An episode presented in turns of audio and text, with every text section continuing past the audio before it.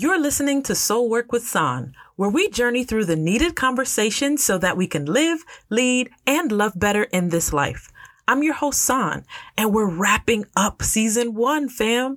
That's right. We made it through the very first season of the show. We made it. Shout outs to that Hezekiah Walker song, right? Now we've got a bonus question and response coming your way next week, but today we're going to talk about a touchy subject.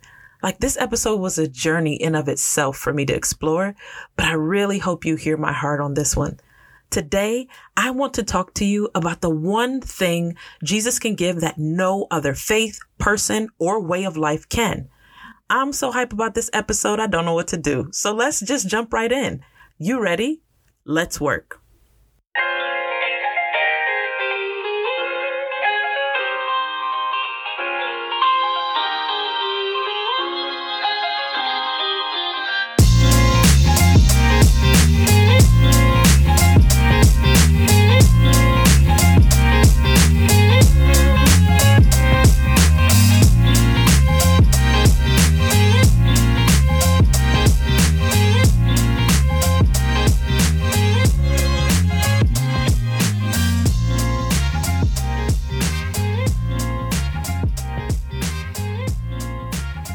The Journey Away.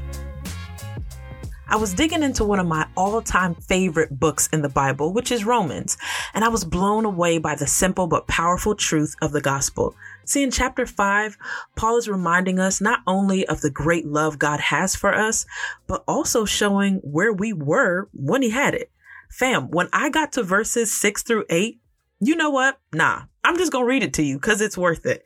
Here's God's word. Verse 6. For while we were still helpless, at the appointed moment, Christ died for the ungodly. For rarely will someone die for a just person. Though for a good person, perhaps someone might even dare to die. But God proves his own love for us in that while we were still sinners, Christ died for us. That's the text. Fam, are you kidding me? Paul is explaining, first of all, who did he die for? Ungodly folk. We didn't even want him. We wanted nothing to do with him. We knew nothing of him. And that's when he died, when we were at our most miserable place. Ooh, that's why. What kind of love is that? Paul goes on to say that nobody's out here dying for people weak and worn down. And even on the rare occasion that you find someone willing, it would only be for what they would consider a good person.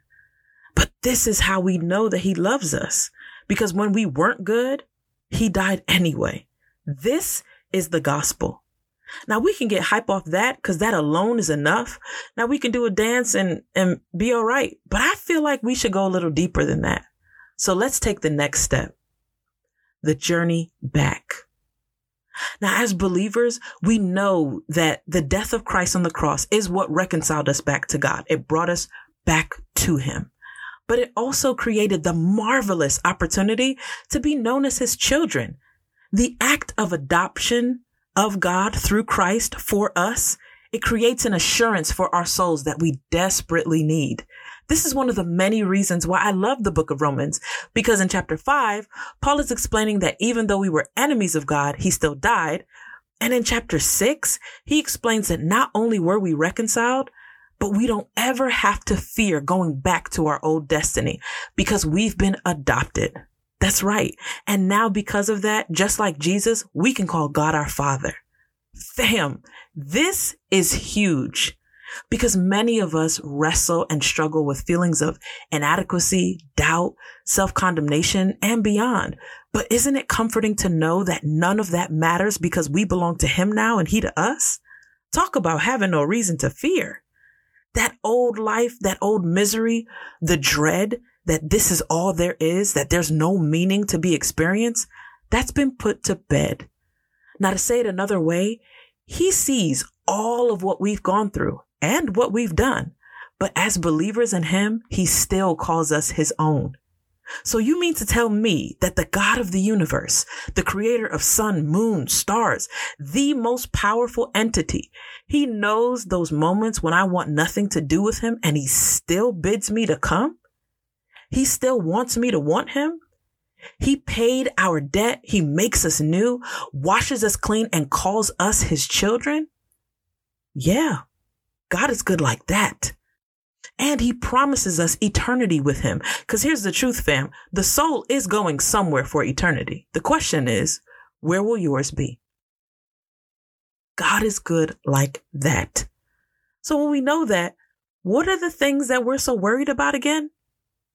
Now, I know to be clear, this doesn't mean as followers of Jesus, our head must be in the clouds because we're called and chosen and we're beyond the issues of the world. On the contrary, it's from this place of blessed assurance that we can roll up our sleeves and do our very best to be the hands and feet of this gospel and to share this kind of love with others, including our enemies enemies? What you what you mean, Sam? What you talking about? Well, I'm glad you asked because this brings me to my final point. The journey home. Now that we've briefly examined this great doctrine of adoption, let's give a sidebar here. Some scholars refer to it as the sweetest doctrine. And one writer went even further and he says this, it takes a judge to acquit, but it takes a father to adopt. My, my, don't get me started. I'm, I'm gonna stop right there. but here's the thing. Adoption creates this great transition from being an enemy of God to his love child. But you do know what this means, right? It's a twofold blessing. Number one, we are now a part of a believing community of people all over the world that we can rightfully claim as brothers and sisters. This is why the word is so richly true when it says in Psalms that he puts the lonely in families. That sense of belonging and care, it's ethereal. Or as my fellow Jamaicans would call it, ethereal. God, I love us. I'm gonna stop. But back to it. The first thing is dope. But number two, we now must do what he has done for us to others. Fam, it's time to love our enemies. Yeah. Now let's chop it up. Being a part of the household of faith is truly the greatest gift our souls could ever receive. It is the opportunity to work out our faith within the audience of others who are doing the same with grace, with space, with mercy. Now remember, we're adopted now. So this means that we have a new home in and with Jesus. And we're to live this out with each other, striving, sharing, learning, rejoicing, disagreeing and reconciling, weeping and being glad. Living together. But this also means that a part of what makes us who we are, what separates us from the world is our ability to love those who probably want nothing to do with us. Now Galatians 6:10 shows us that we've got to love everybody, but especially our siblings. Yep, even the ones who drive us up the wall. We've got a new DNA in us. It gives us the strength and ability cuz we going to need both of them to love well in this world. But we're capable cuz he called us.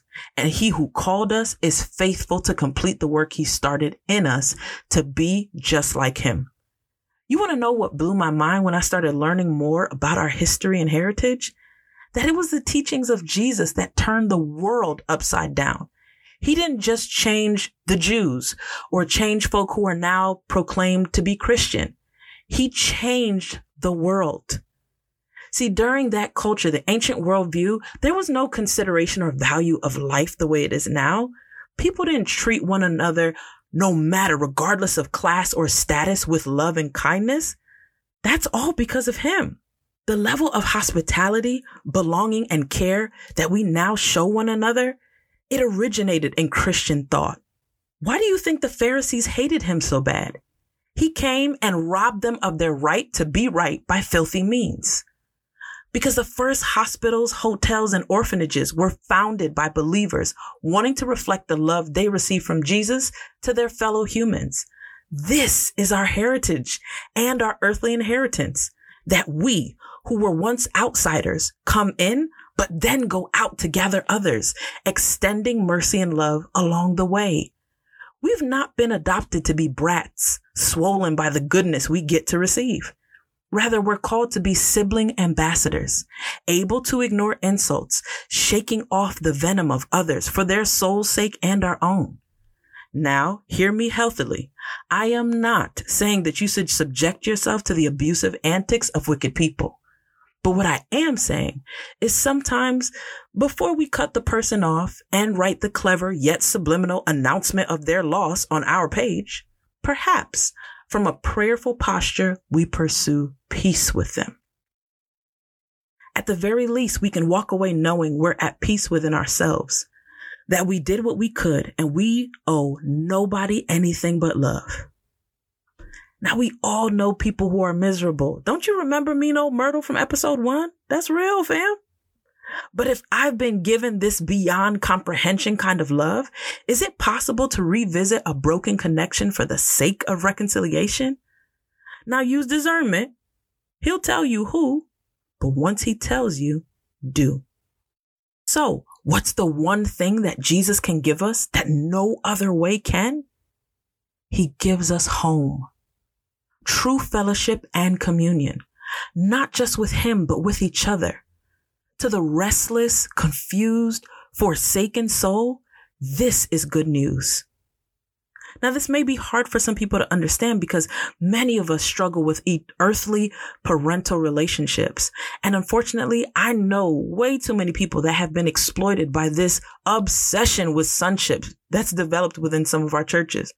Now, that's a different podcast for a different day.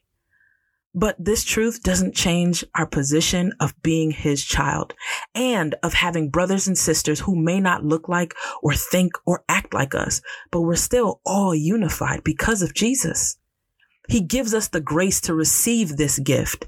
So, fam, let's get back to home, to community, fellowship, and unified relationship with each other. Cause all this division, it's costing us and compromising our commission. But we've got soon to be siblings waiting on our maturity. Now, I want to tell you why I did this episode. It's a real strong one on my heart. Last week's episode on money convicted me thoroughly. It made sure that my affections are in the right place and that I'm not inadvertently trying to be financially independent so that I don't have to trust him on terms I don't like. you see that? If you missed last week, you might want to check it out. It'll bless you. But see, this week, I'm burdened by the state of our household of faith. Now I'm clear. This is his bride and he's in control. He already said it won't be defeated. And I'm fully confident that when he said he's coming back for a bride without spot or wrinkle, he's going to do just that. So I guess I'm just in a curious place because it's an election year and it's baffling to me to see folks on both sides treat this race as if their future depends on a president. Since when?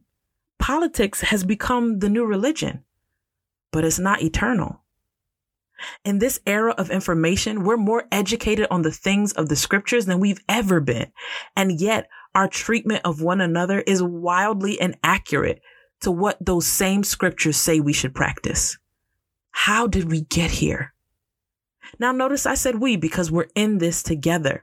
But to return to my point, despite the pandemic and us having to remain distant from each other, it's imperative. It is so crucial that we remain a community.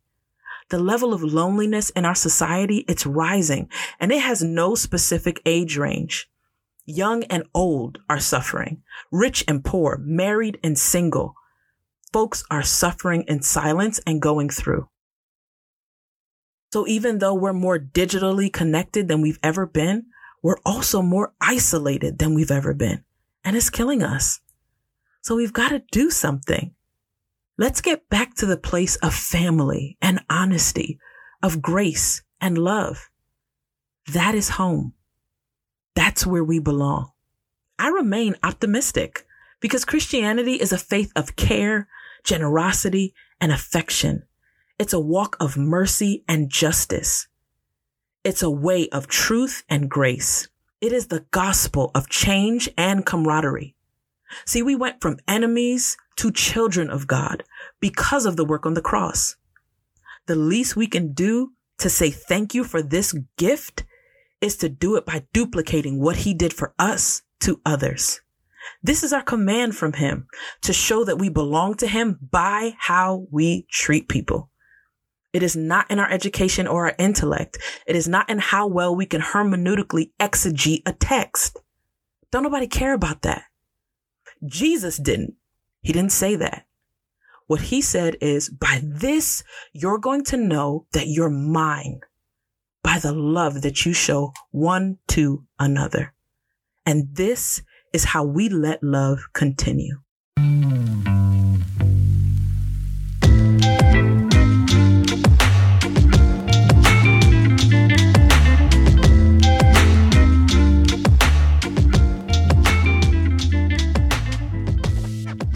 Here's my question What can you do to help us become the community we're called to be?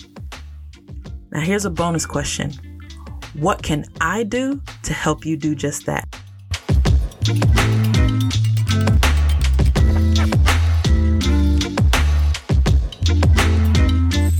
Fam, thank you so much for letting me be with you today. We're living in some strange times, but we know that hope has a name, and it's Jesus.